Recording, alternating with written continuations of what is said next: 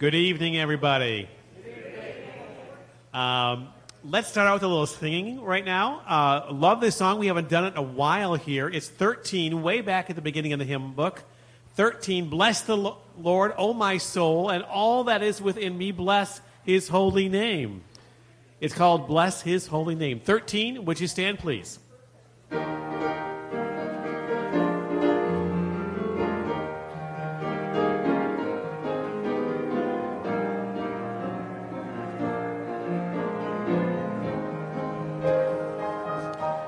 Together now. Bless the Lord, oh my soul, and all that is within me. Bless his holy name. We do it again. Bless the Lord. Bless the Lord, oh my soul, and all that is within me. Bless his holy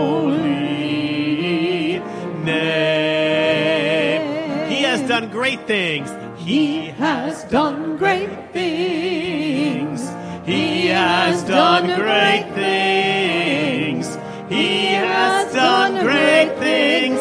Bless his holy name. Back to the beginning. Bless the Lord, oh my soul, and all that is within me. Bless his holy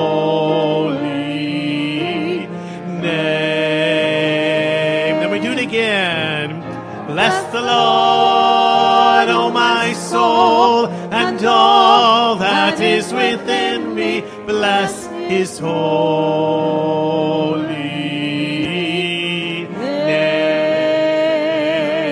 name. He has done great things. Yes, he has. He has done great things. He has done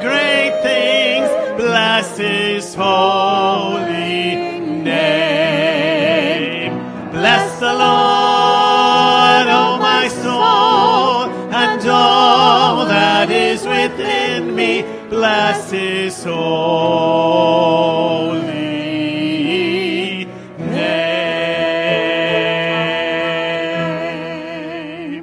Father God, we have come to bless your holy name. We thank you for who you are and as you've allowed us to be your children. We thank you that we have that wonderful relationship with you, Father, Son. And we ask that you would open our hearts, open our ears, that we might receive. Holy Spirit, you are so welcome here. We ask that you would just penetrate each one of our lives as we work out with fear and trembling our salvation before you. Thank you, Father, for your gracious love to us, for, for the fact that you gave us Jesus, the unspeakable gift for each one of us here in this room. Thank you, Father. And I ask um, a special blessing on Dr. Lillback as he brings what you have for us, and he's so obedient to your, your calling for him to be here and teach us. In the name of Jesus, and all God's people said, Amen. Why don't you sit down, grab the paper that you were given, please, and Dr. Lillback, why don't you come up and help us out with this wonderful new song?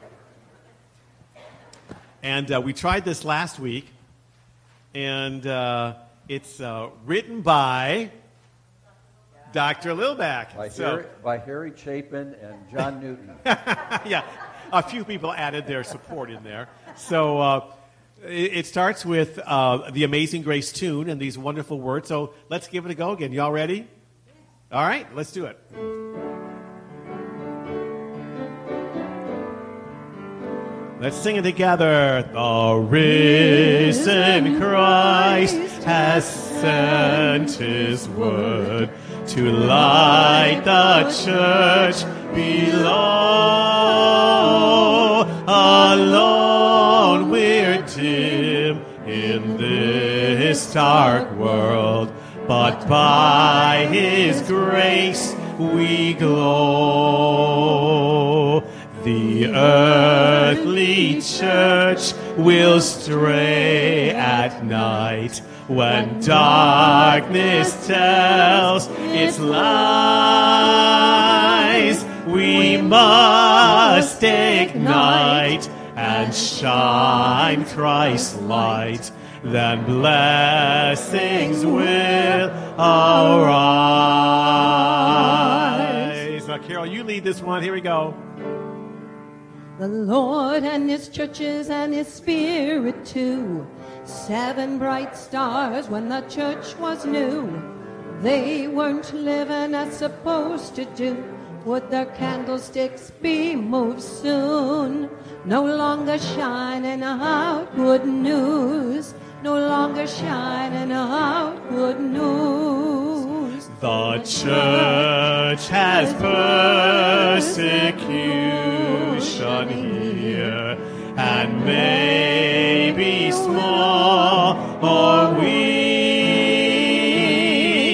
but candlestick shine, shine everywhere, where'er our Lord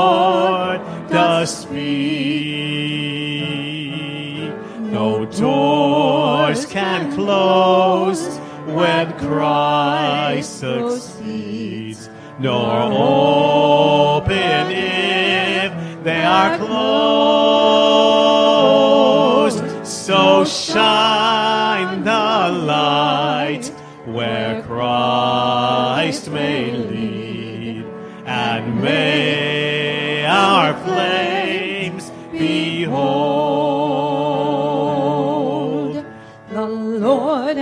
churches and His Spirit too.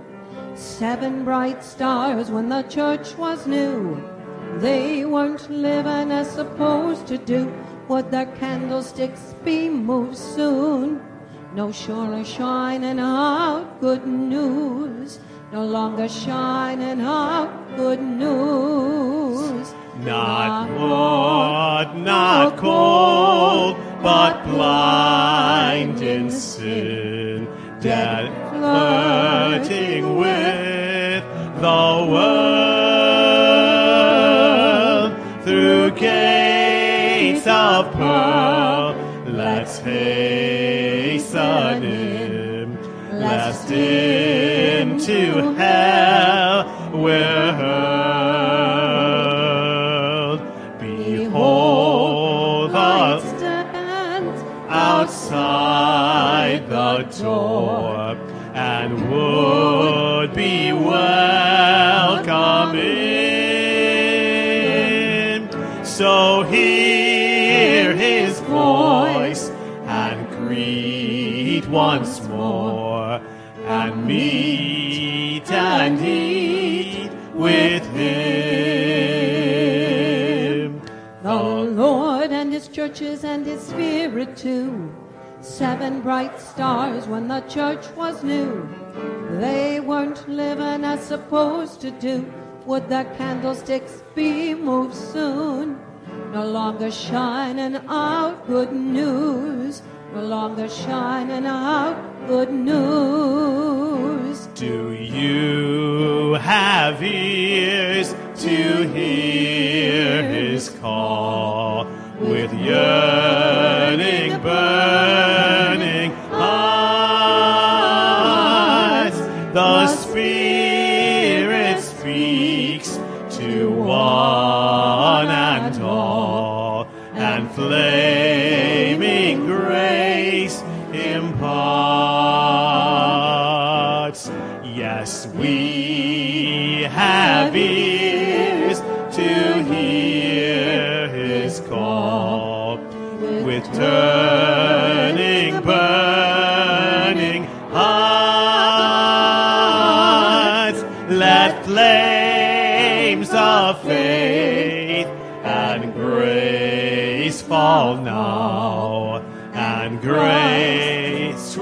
revival starts. The final ah. chorus. Oh The Lord, Lord- will your churches with your spirit too. Heaven's bright stars with the gospel true. Help us shine as we're supposed to do. May our candlesticks burn for you. Forever shining out good news. Forever shining out good news.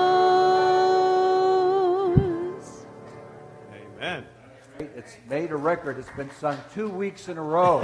It's on a roll. All right. Thank you. Praise the Lord. If you listen carefully to those lyrics, they try to capture some of the spirit of what we're talking about in the ch- uh, churches uh, to, uh, that Christ writes to in Revelation 2 and 3. Let's have a word of prayer as we begin, and we'll review and then launch into our message for tonight. Heavenly Father, we thank you that you've given us the great privilege to study your word. We praise you, Lord, for this uh, wonderful congregation that longs to be one of your bright, shining candlesticks in the world, sending the gospel to mission fields and right here into the community, brightening each heart with the good news that Jesus Christ is the Lord and Savior and the guide of our lives. Would you please teach us tonight by your Spirit? We indeed would pray that we have ears to hear what you are saying to your churches and have been saying down through the centuries. We pray, Father, that you would bless us now as we bow in your presence and by your grace open our hearts and our ears to your teaching. We pray it in Christ's name. Amen. All right, so the seven churches of the apocalypse, they're found in Revelation 2 and 3. These are letters from the risen Christ to real churches in space and time, addressing issues that were real in their ministries, their lives, but represent the perpetual challenges the churches are going to face in all times and all places. Now, we review very quickly. I'm a reviewer when I teach. I want to build on it, make sure you don't forget. So, this is the map of the ancient world. You see how it goes from Jerusalem north to Antioch, westerly along Asia Minor, modern day Turkey. And there at the far western edge of what would be modern Turkey, Asia Minor, are the seven churches. Paul wrote to seven churches on his own, and one of them, Colossae, is close to Laodicea, and the other one, Ephesus, is the same one that we have studied. Uh, there's a closer map. You see the relationship now to Laodicea. A quick geographical map. We won't study that. We've looked at it before. Uh, here you see now the, uh, the idea of the coin of Rome. This is a Roman period. Rome is in charge after Greece. These cities have been built, conquered, and continued under the Roman rule. And now we see their numbers. We see how they're numbered from the Isle of Patmos, 40 miles off into the Aegean Sea. The first church is Ephesus, and it goes northerly. And so you go from Ephesus to Smyrna, up to Pergamon, and then it turns southeasterly and goes down to the next four churches. Tonight we're going to be looking at the most northerly church, Pergamum, and the first church on the descending side, which is Thyatira. Last week we looked at Ephesus and Smyrna. As we continue on, we want to remind you that seven is a significant number in the Bible, but especially in the book of Revelation. It suggests something of perfection and completion, like the seventh day of creation, the Sabbath, the seven uh, lamps in the temple, etc. Now, there are the seven churches with the seven letters that have seven parts, suggesting this is the completion of what we need to hear from Christ about the concerns he has for the church, the kind of things churches are going to face everywhere throughout time. They're representative of all churches in all times, in all places. As we look again, the idea of the seven stars, isn't it interesting that there is a constellation in the heavens called the Pleiades, sometimes called the Seven Sisters? Uh, that's uh, an image that would have been well known in the ancient world. Uh, so it's picked up. And now there's much we could say about Patmos and uh, the churches of Asia Minor, which we will not review here. I want to reiterate, as you've already heard me say, the one approach to interpreting the churches in Asia Minor is that they represent seven stages of history. Uh, that is a view that I'm not speaking to. I would actually say they do not represent seven stages of history, but they represent all churches in all ages. My problem with that interpretation is captured by this quote from William Hendriksen. who says if you accept that view, then you need to say the Reformation Church, the Church of Sardis, was the dead church. And the Reformation Church was anything but dead. If only we had some Reformation fire in us today. So it doesn't really fit. Uh, what we want to see, though, is that Christ is the new temple, is standing in the midst of these seven churches that are reflecting his glory. They are the candlesticks in the temple of Christ. He's been raised. He said, Destroy this temple, in three days I will raise it up.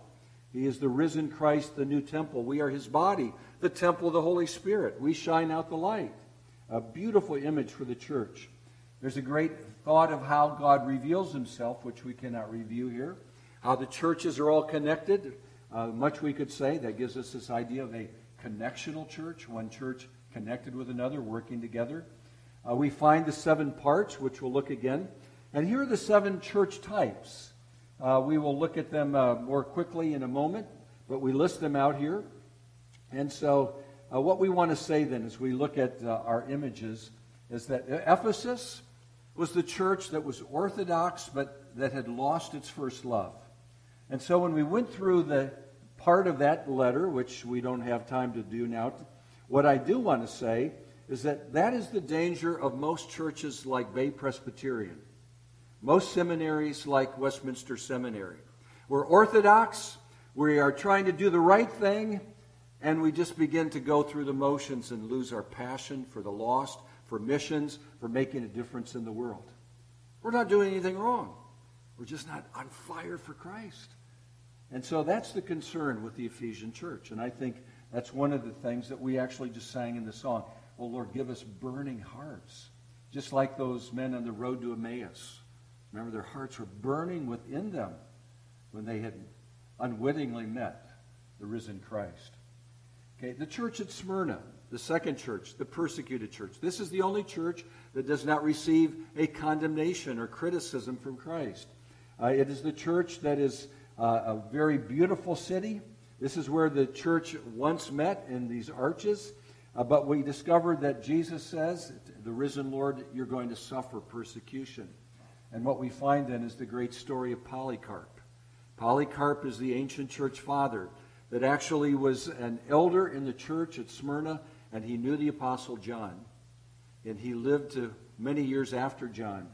And then he died as a martyr, unwilling to renounce his faith in Christ. So, a prototypical martyr, the church in Smyrna.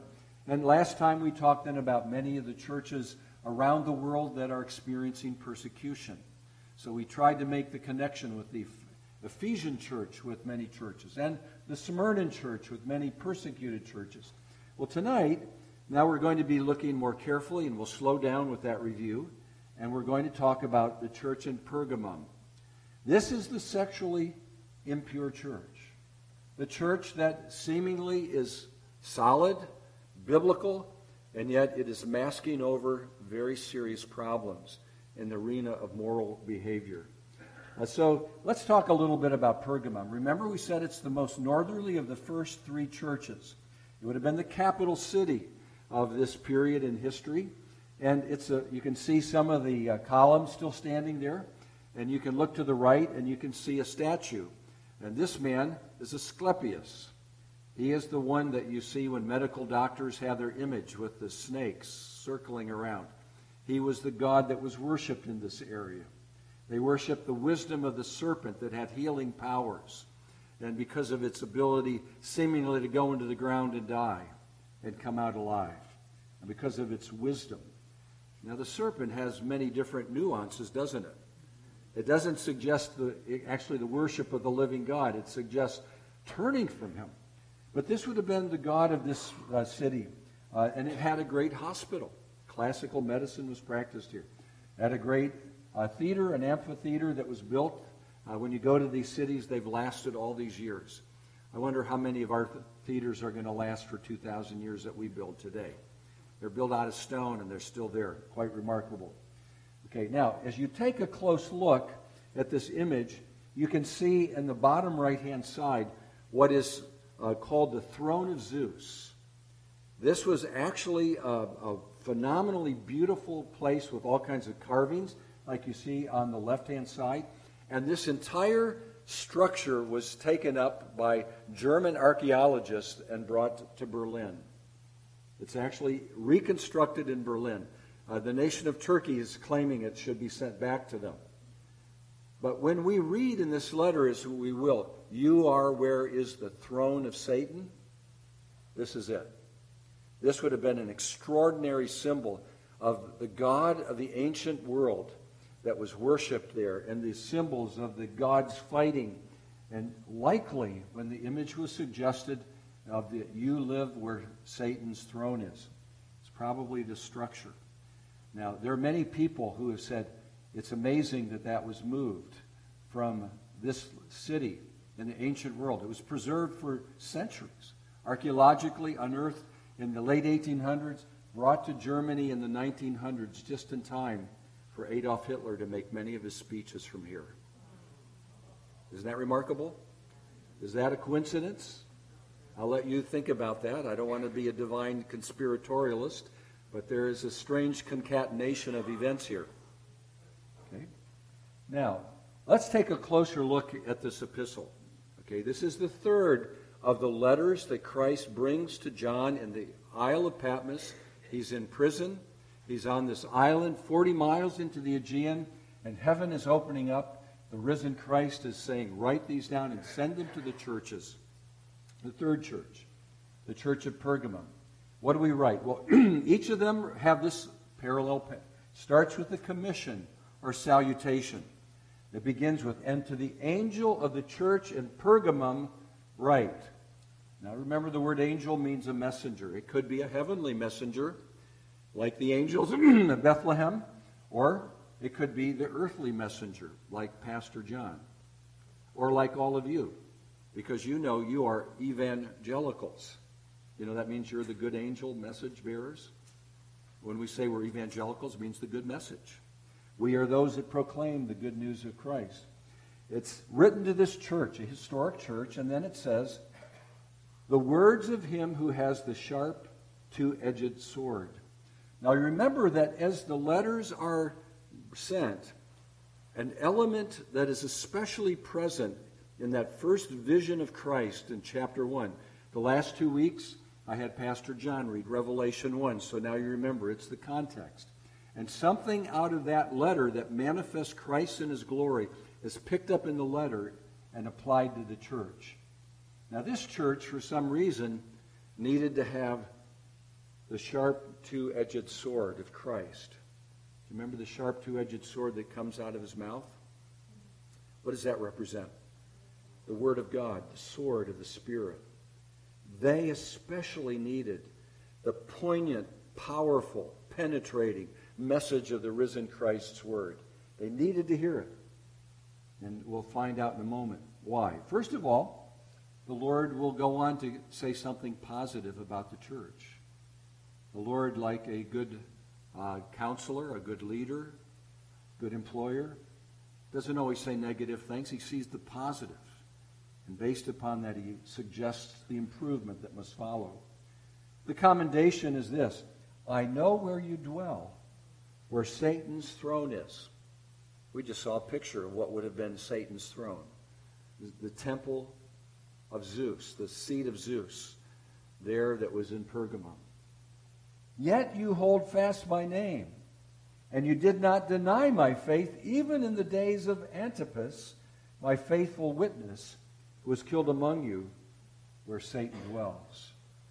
Now, this is a fascinating passage. It says, This church has already begun to experience persecution like is to come to the Smyrna church. They had already seen one martyr in their midst by the name of Antipas.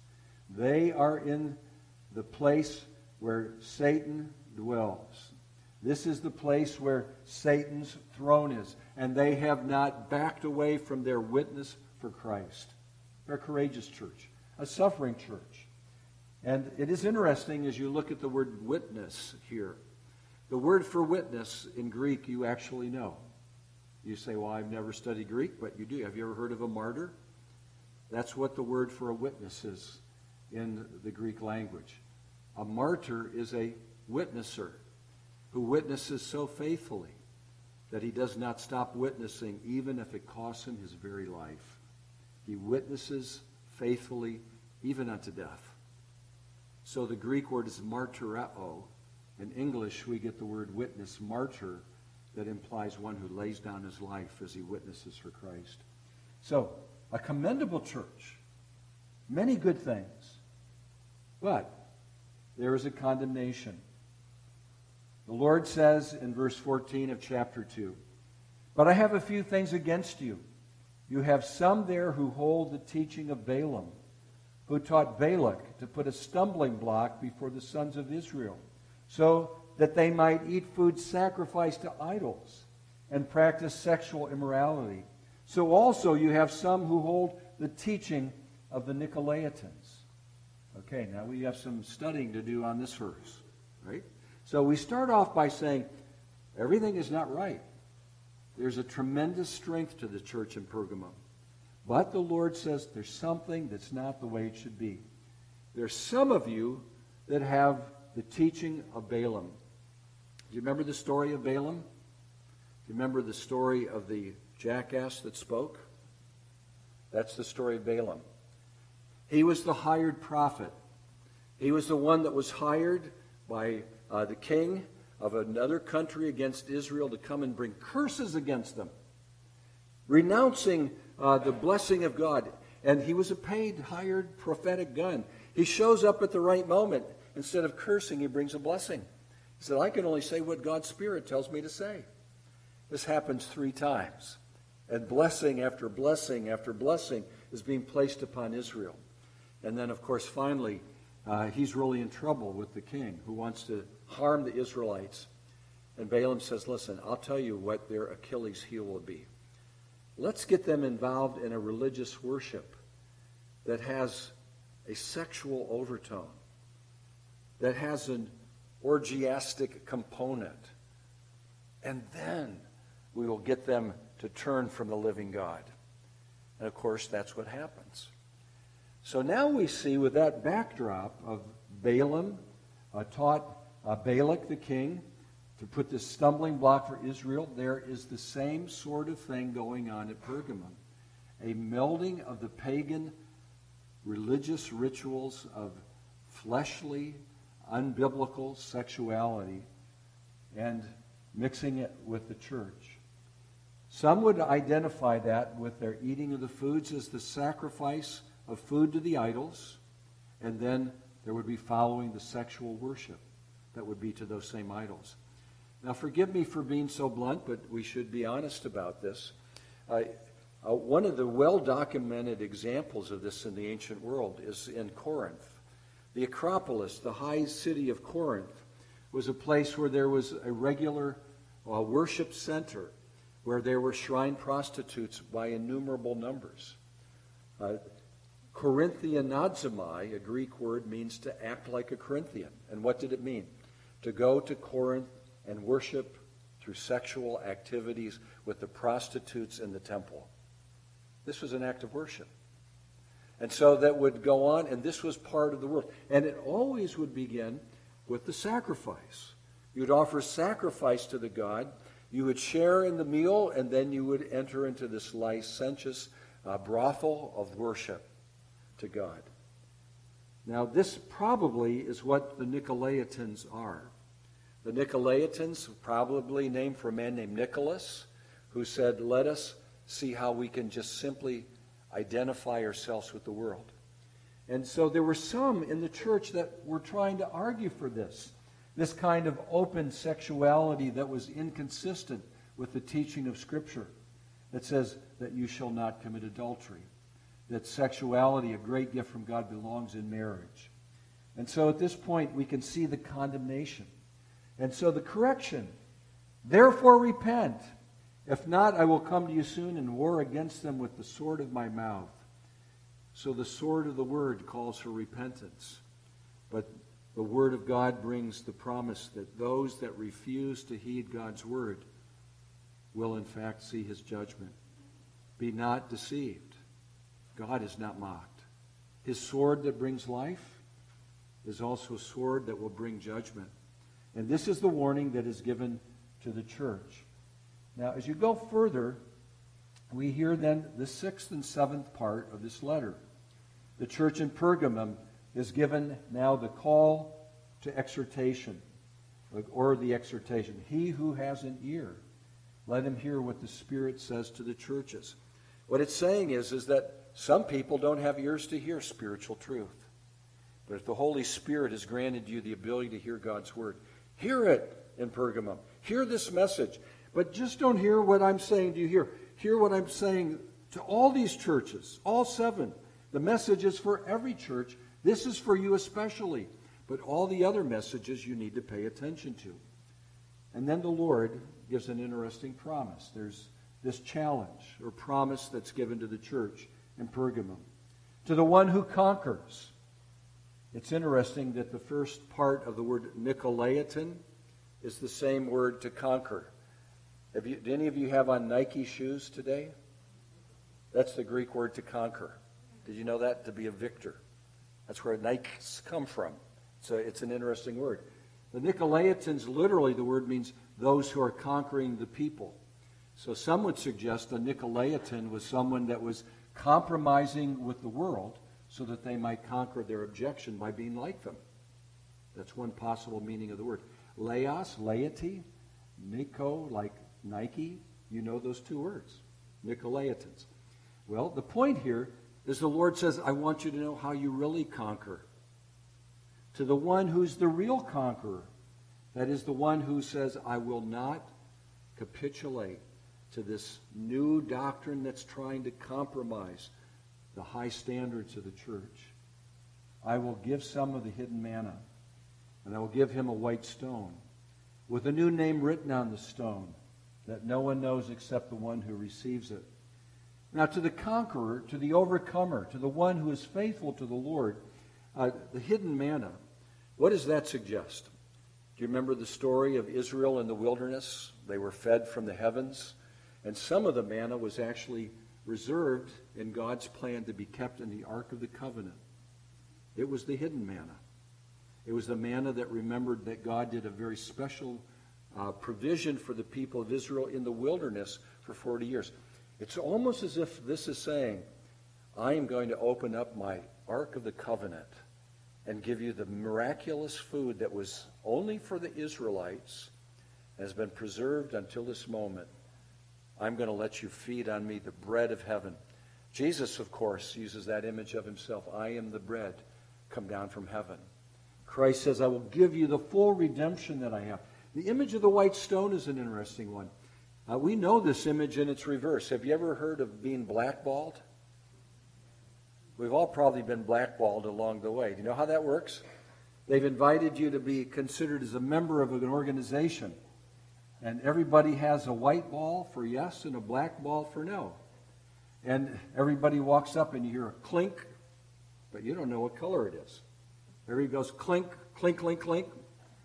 And then at the end, the clerk comes up and opens it up and counts out if they're white balls or black balls or which is the majority. To be blackballed means you got blacked out. You're out of here. All negative votes.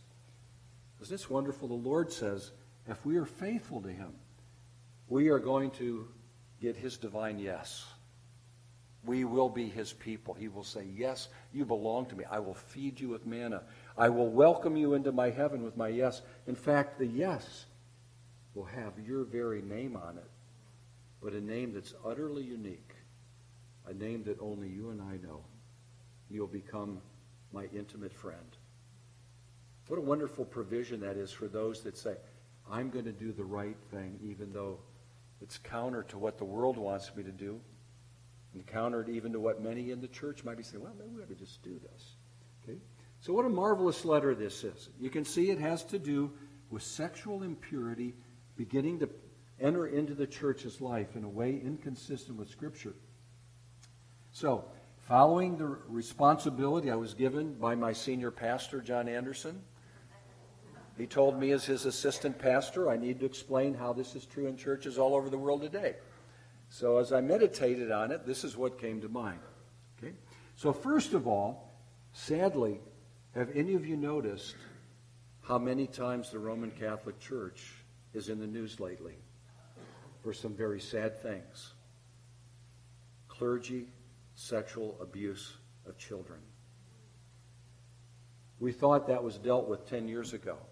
It's come back. And now we're finding it's not just in one city, it's one major city after another. And it's going on around the world. When you look at this extraordinary, long, historic church, it seemingly has had courage, whether you agree with its theology or not, to have its martyrs. Think of all the saints who have laid down their life for Christ.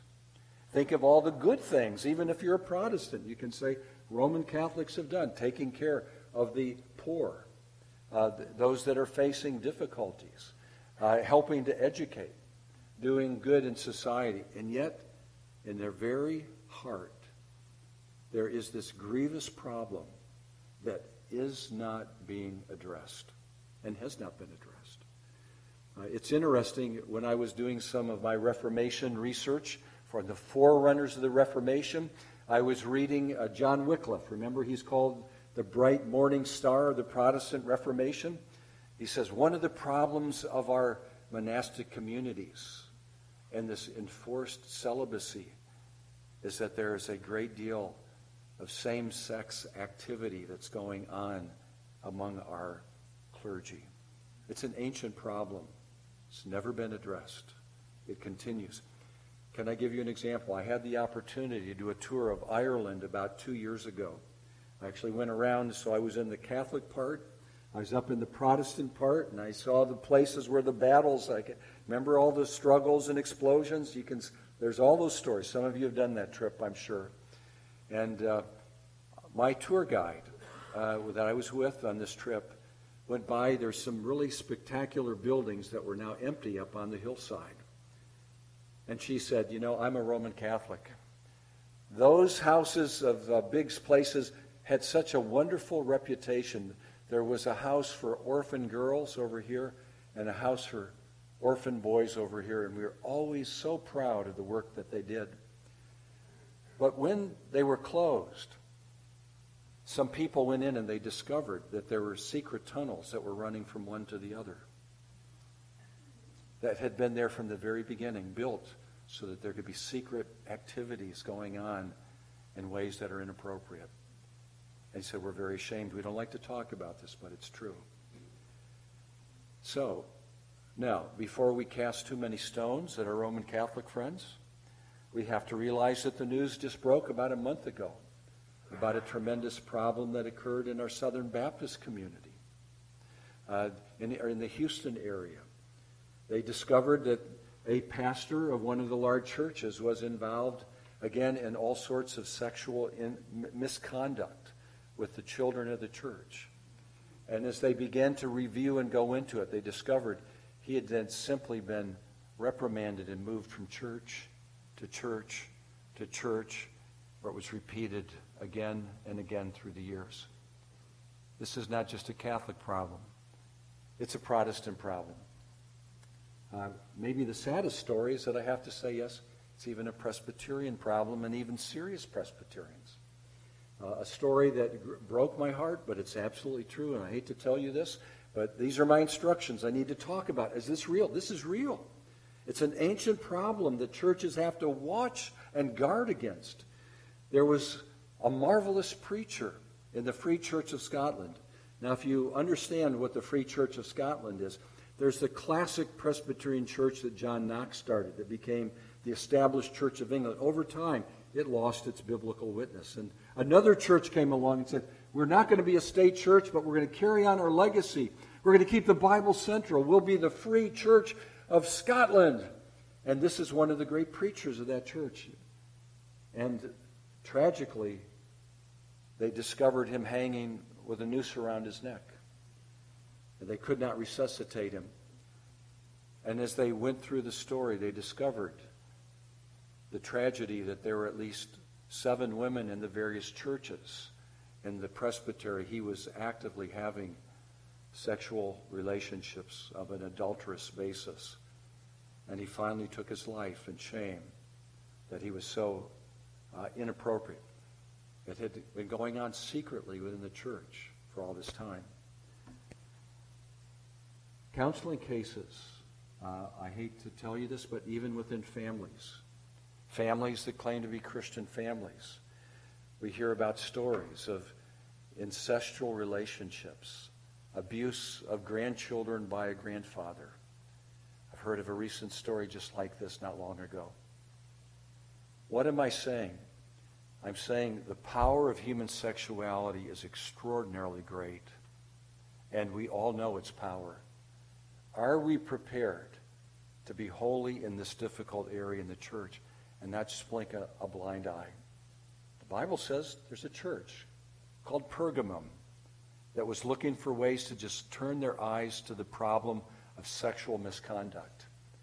But you know, when we turn our eyes to a problem like this, over time it only gets worse.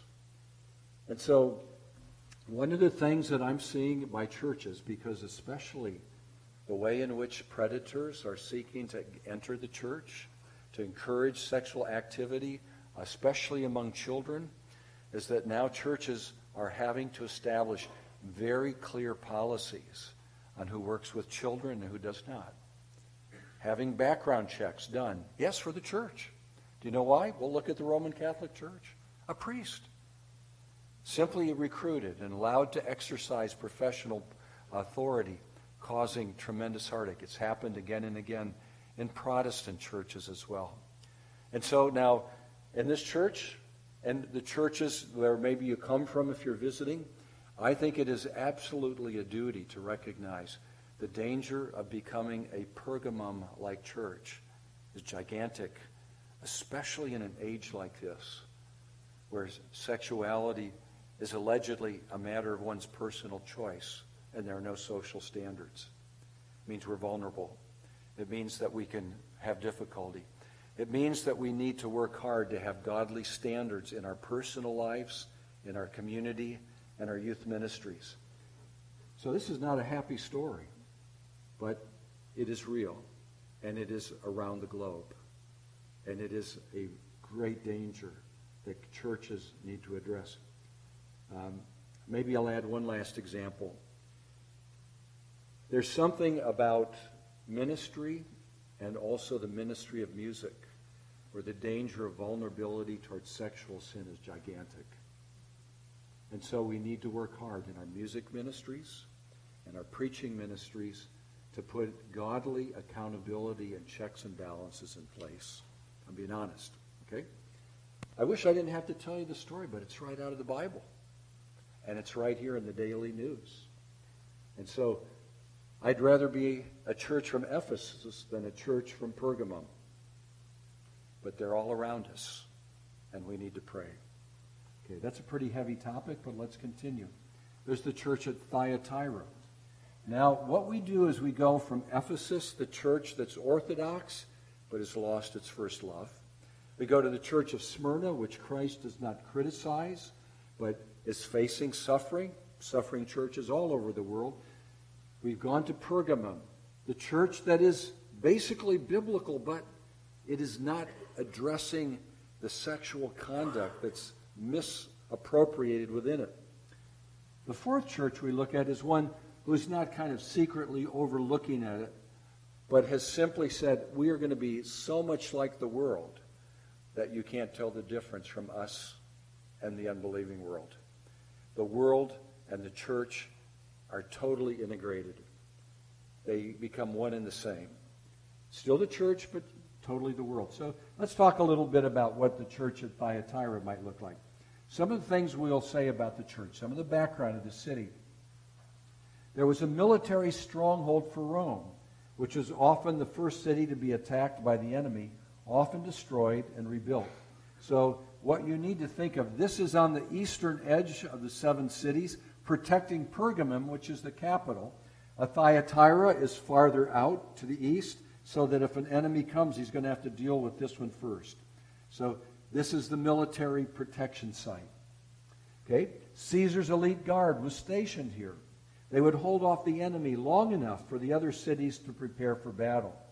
It was also a great trade city that was famous for its dyes. This is where we hear uh, again about the lady in the church in Philippi named Lydia. It was from Thyatira. The river that ran through this area had that mollusk that produced that purple uh, dye that would make purple cloth. It was very, very hard to get, very, very expensive to make. So purple cloth became the emblem of royalty because it was so hard to get. It would come from this region. Now, so there's the example. You can see where Pergamum is, and then you can see where Thyatira is. So it's there as, if you will, a vanguard protecting the capital city. Now, here's a look at the ruins of the city of Thyatira. Yes, there's the candlestick has been removed. In fact, every city we've gone to, the candlestick is gone. There's no longer a candlestick in Ephesus, no longer a candlestick in Smyrna, no longer a candlestick in Pergamum, no longer a candlestick in Thyatira. They've lost their church. Their witness is gone. Now let's look at the parts of what we learn as we look at the compromising church. The church that's simply saying we're going to do what the world does to get along. What's the commission? And to the angel of the church in Thyatira write.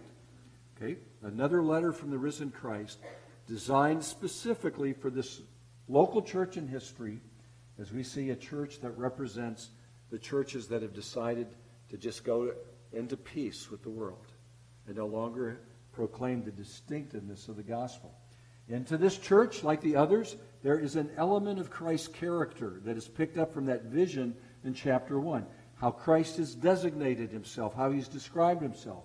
And so we read, The words of the Son of God, who has eyes like a flame of fire, and whose feet are like burnished bronze. Okay, flaming eyes of fire and feet like bronze that's red hot, coming out of the oven, molten and shaped, burning intense heat. That, what's the significance? Well, obviously, this means there needs to be purification. There's something very impure here. But as the Lord is coming to the church, he brings his commendation.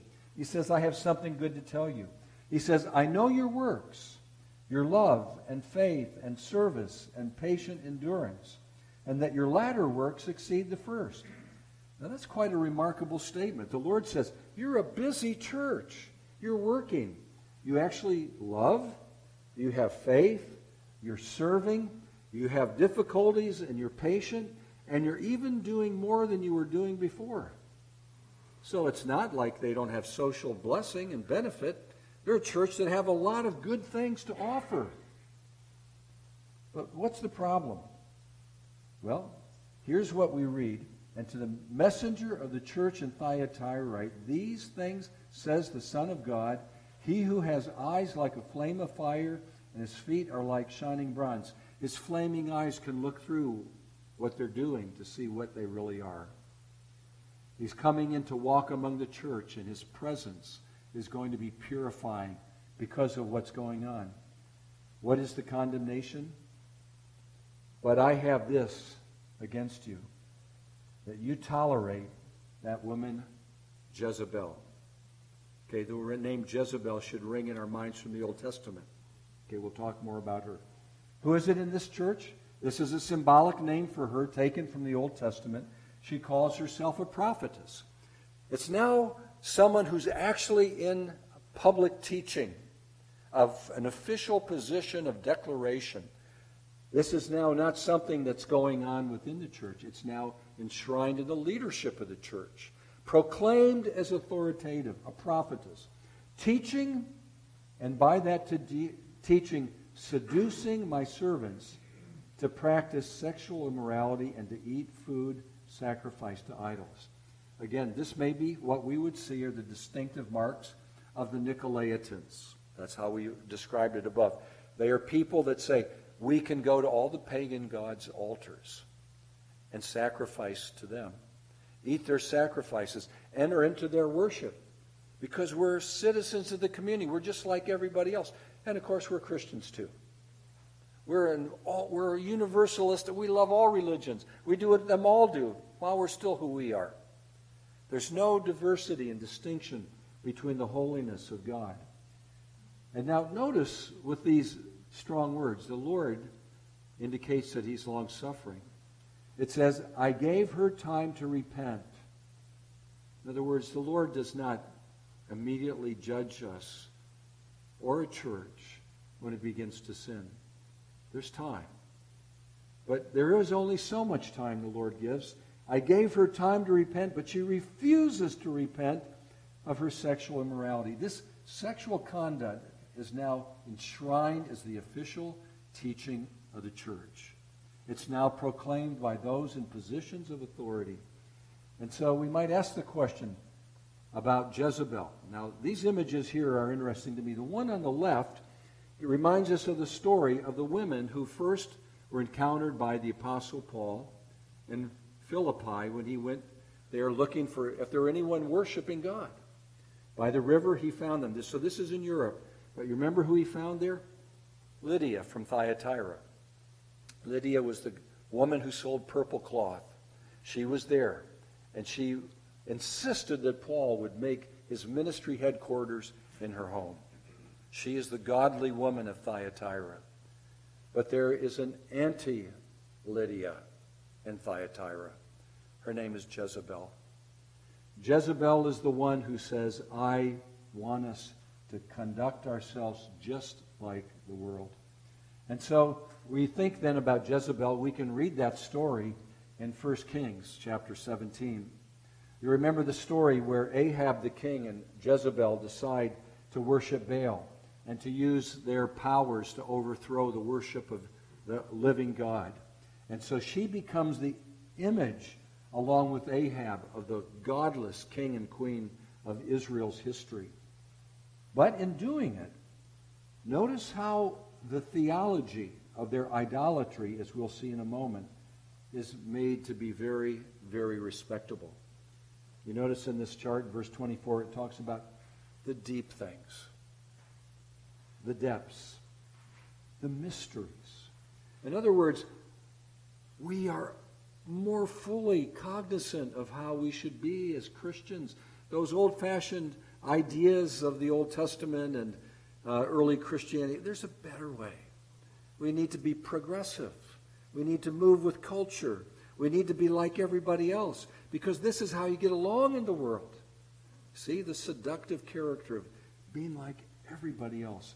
So, what's interesting as we think about uh, this uh, process then is that the trade guilds, we'll talk more about them in just a moment, is that each of the trade guilds in Thyatira, and there were many of them, each had their own distinctive God, their own way of worshiping that God. And the way they would do it would be through their distinctive sacrifices, and then the way they would worship, which included this very physical sort of sexual conduct. And so the idea was it doesn't matter if you're a Christian, if you're a carpenter, and this is the way they worship the God of carpentry, just do it. And if you are a, let's say, a, a builder, well, this is the way builders worship their God, you do it. If you're a businessman, and this is the way businessmen worship as a Christian, just go along with it because that's your trade. Just do what you need to do. Be like everybody else. Don't let anybody know you're different. Because after all, this is you're learning some extra things that you don't find in your Christian position. So, this is what made the temptation to compromise so great in Thyatira the trade guilds. And again, you see the church, that's what's left of the church in Thyatira. It's just in ruins. So, here's the condemnation. What do we learn? Behold, I will throw her onto a sickbed. And those who commit adultery with her I will throw into great tribulation, unless they repent of her works. And I will strike her children dead. And all the churches will know that I am he who searches mind and heart, and I will give to each as your works deserve. Now, those are strong words, but what we're learning here is that our conduct as Christians, by dropping our values and becoming the same as the world, is not neutral. It has consequences. In fact, it not only has potential danger for us, but it will, in fact, hurt the next generation as well. What we do determines what those who come after us do. And that is why the call to godliness is so critical in any generation. We become the weak link potentially for others that are going to face the damage that will come by sin. Strong language, the church that's just like the world, the professing leadership proclaiming the sinful behavior of the idolatrous world and saying it's just deeper theology. No, the Lord says it will be judged. It will require uh, great sorrow and hurt, not just by those who participate, but by those who follow. So the correction, or warning. But to the rest of you in Thyatira, notice now, this church is compromised, but there's some who are not still committed to it. It is a mixed church, a church that has those that want to be just like the world and those that are saying, I'm not sure that's right. And these who are part of that church, who do not hold this teaching, who have not learned what some call the deep things of Satan, to you I say, I do not lay on you any other burden. Only hold fast what you have until I come. Many people are in mixed denominations, churches that have confusing doctrines. And it says, don't let them teach you what is not biblical. Hold fast to the truth. Stay faithful because there needs to be, if possible, if God has put you there, a witness for the truth. Here's the challenge. Okay? Now, the challenge, notice now has changed the order. Before, the call was before, and then the challenge last, but the church is now heading southeasterly. Remember, we said the order is reversed. It's like now everybody's already uh, hearing about the other, so there's another pattern. But it basically says this The one who conquers and who keeps my works until the end, to him I will give authority over the nations. And he will rule them with a rod of iron, as when earthen pots are broken in pieces, even as myself have received authority from my Father, and I will give him the morning star. Basically, what he's saying here is, I will give you the blessing of Psalm 2. The Lord is the Messiah. The Messiah is going to uh, be blessing all of the world when his kingdom comes, and you, as a faithful part of his church, will be part of it. And the morning star, a symbol of Christ, you will belong to his new morning, his new beginning, because you've been faithful. And then the call He who has an ear, let him hear what the Spirit says to the churches. So, the Thyatira churches, compromised with the world. What are some examples in the world as we wrap up our study tonight? Well, perhaps the one that most came to my mind are called the three self churches in China. I've had the opportunity to travel to China many times and teach at universities. i sometimes meet house church people, but I've been much more in the open side of it because I've been invited by the government. Uh, so I'm not seeing the house church as much where the persecution has often been. And to be a, a three self church, basically, uh, I can't go through all the history of it, but it's the church that said, all right, for protection from governmental persecution, we will follow along with all the identity of being fully Chinese. The three self church words that meant once something else have now been adapted to mean we are the self sustaining church of China, fully Chinese, fully loyal to the government, fully part of its program, and we are licensed and protected by the church. Now, the house church are those who say, we will not identify ourselves with the government.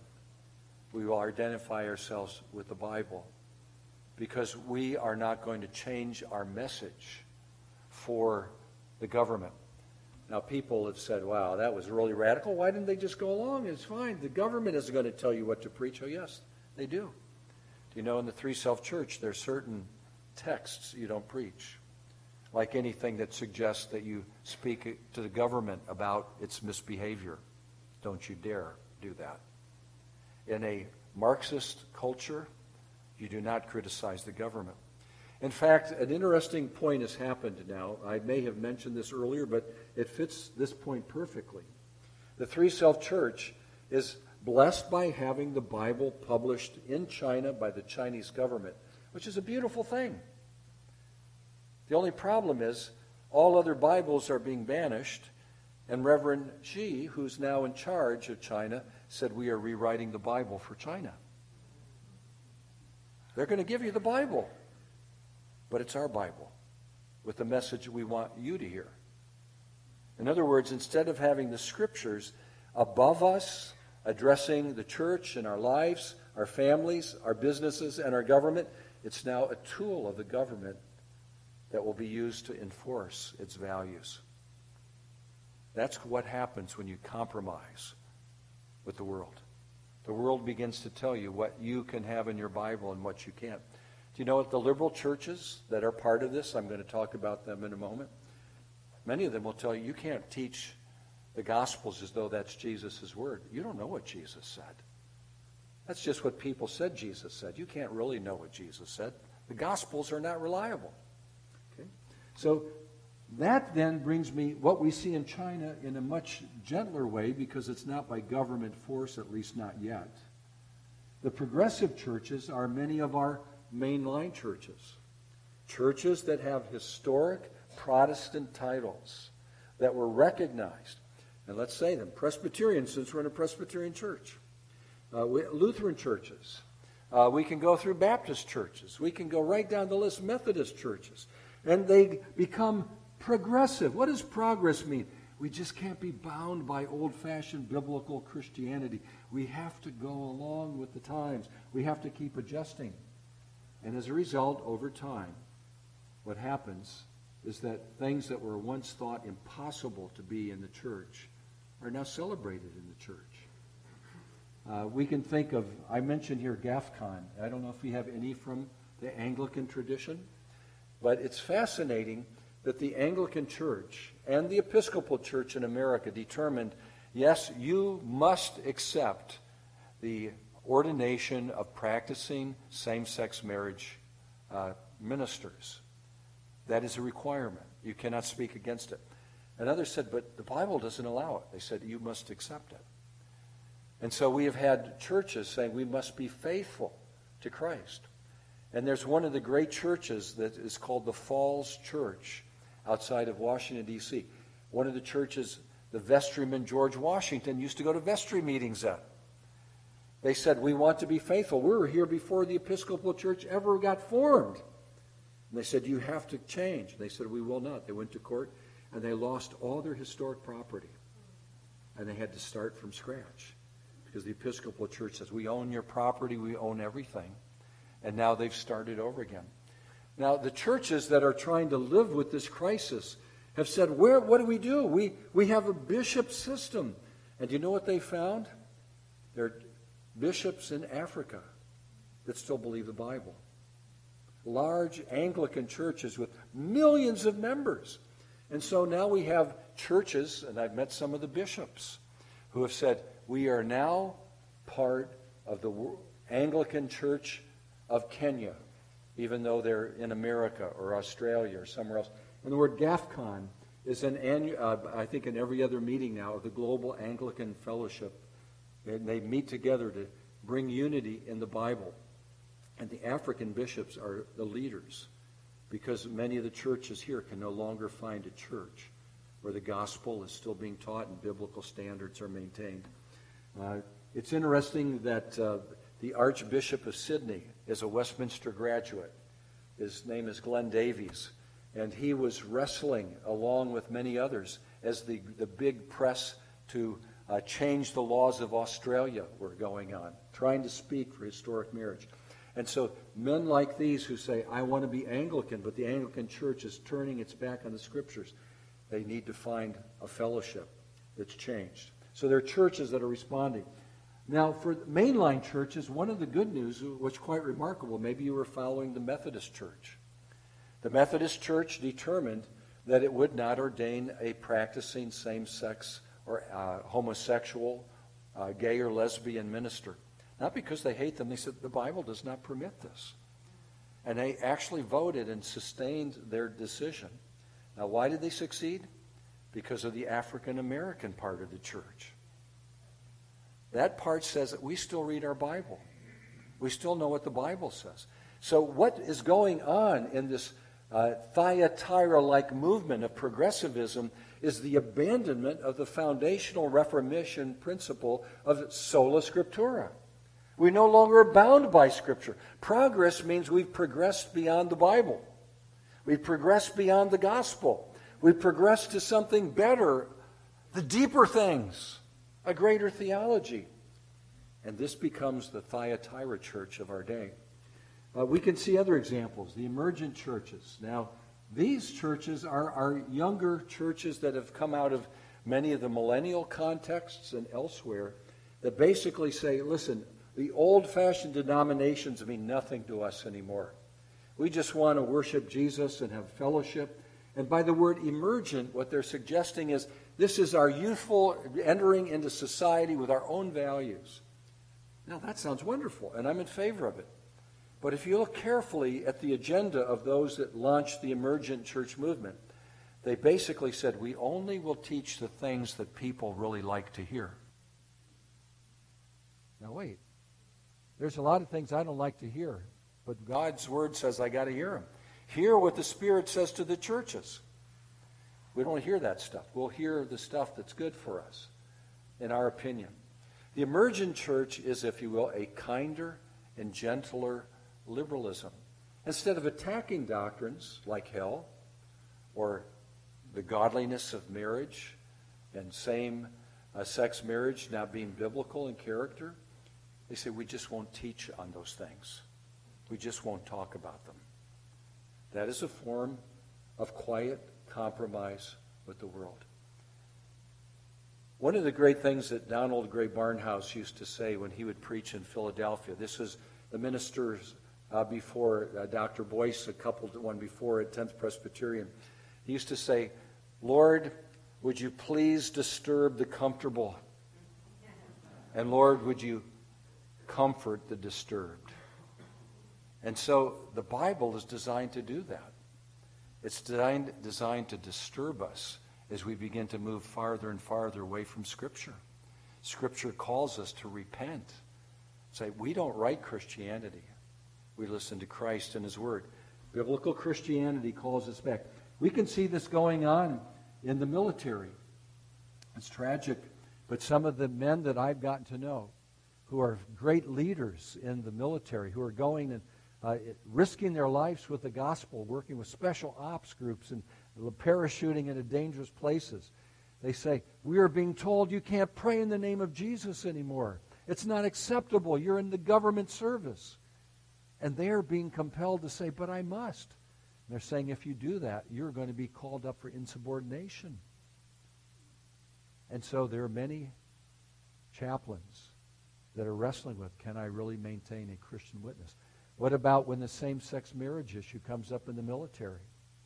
We know that the military has been used in the recent administration to try to normalize all sorts of new relationships and gender changes. And now the chaplains are being said, you must do the marriages.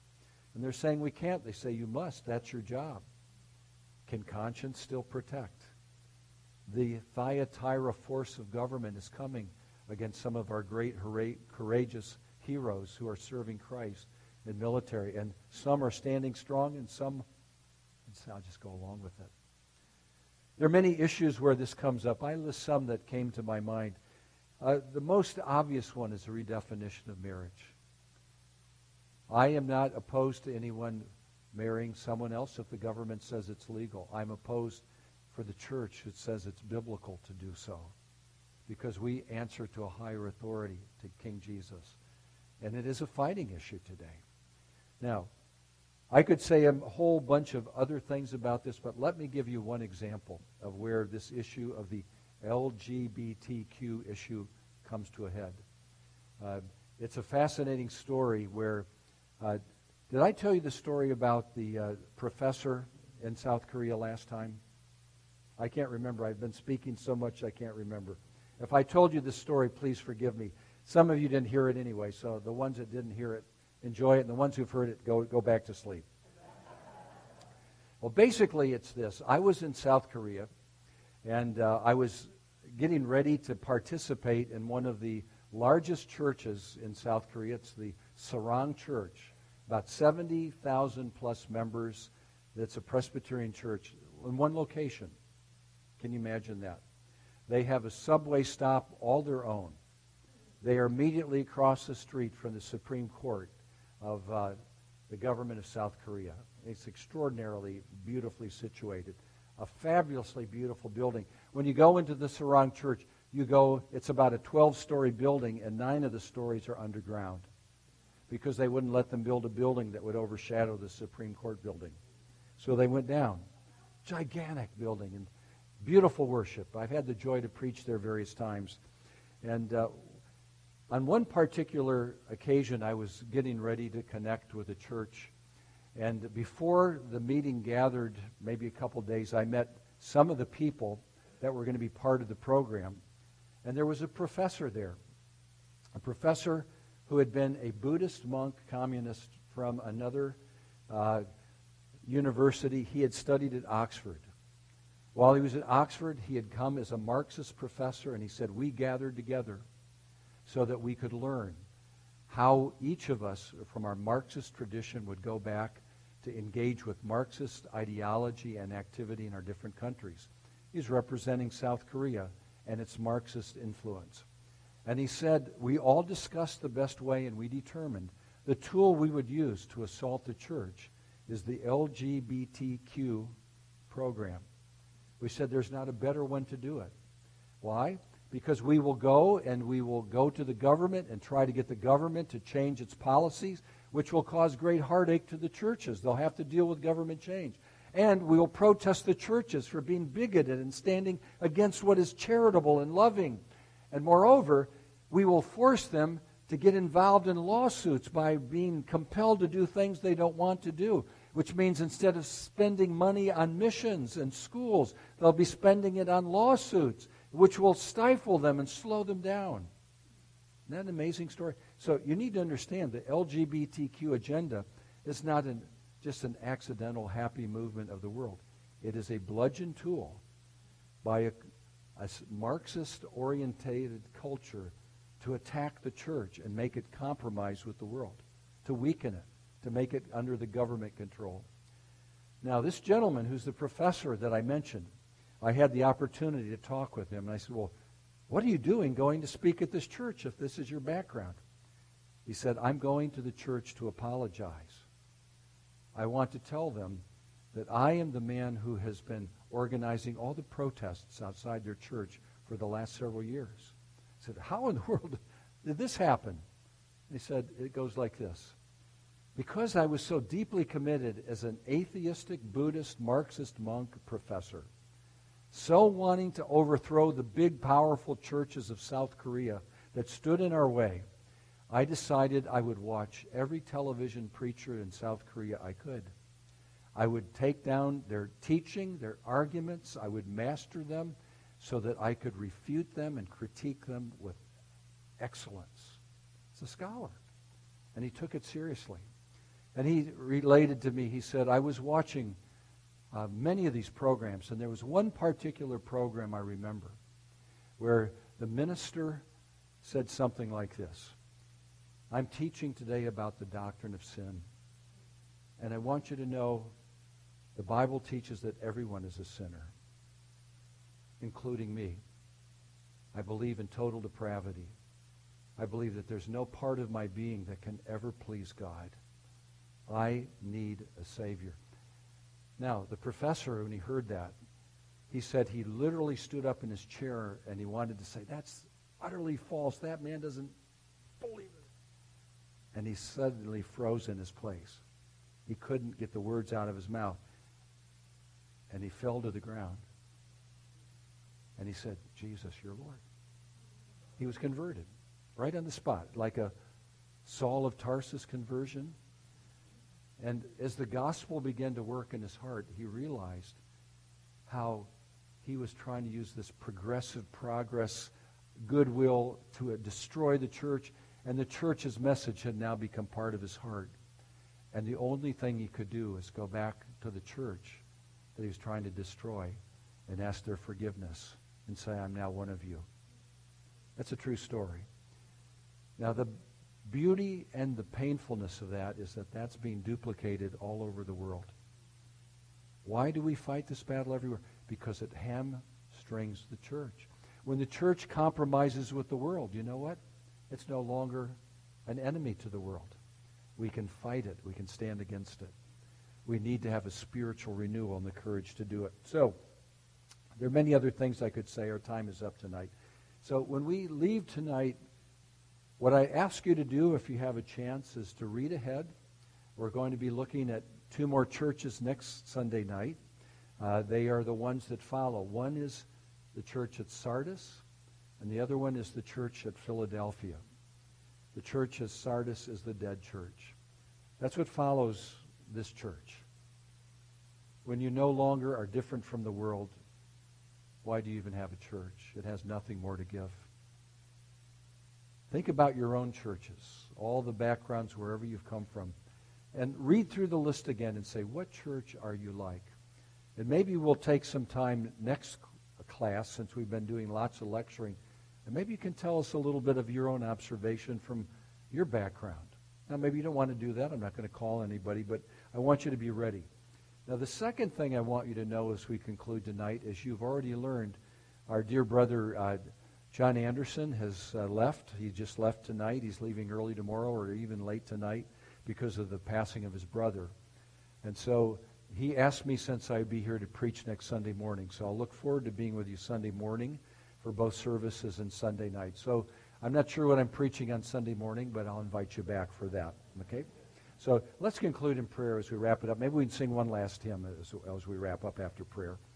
Father, thank you for this lesson we've had tonight. These two churches bring us great heartache because we see how the sin that is in every one of us breaks out and harms the community around us, harms our families, our churches. Oh, how our churches need your forgiveness and your restoration. Lord, we pray for the churches that have so identified with the world that they're seemingly indistinguishable. Lord, would you give a renewal, just like this professor that I've spoken of tonight? Would you give him grace in his ministry there and give us grace in our ministries here? Lord, continue to build your church. We thank you for this time.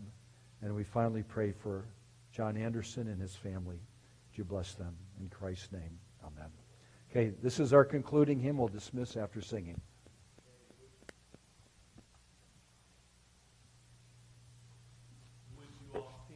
One oh five, one oh five. This is just a simple chorus there, and it struck me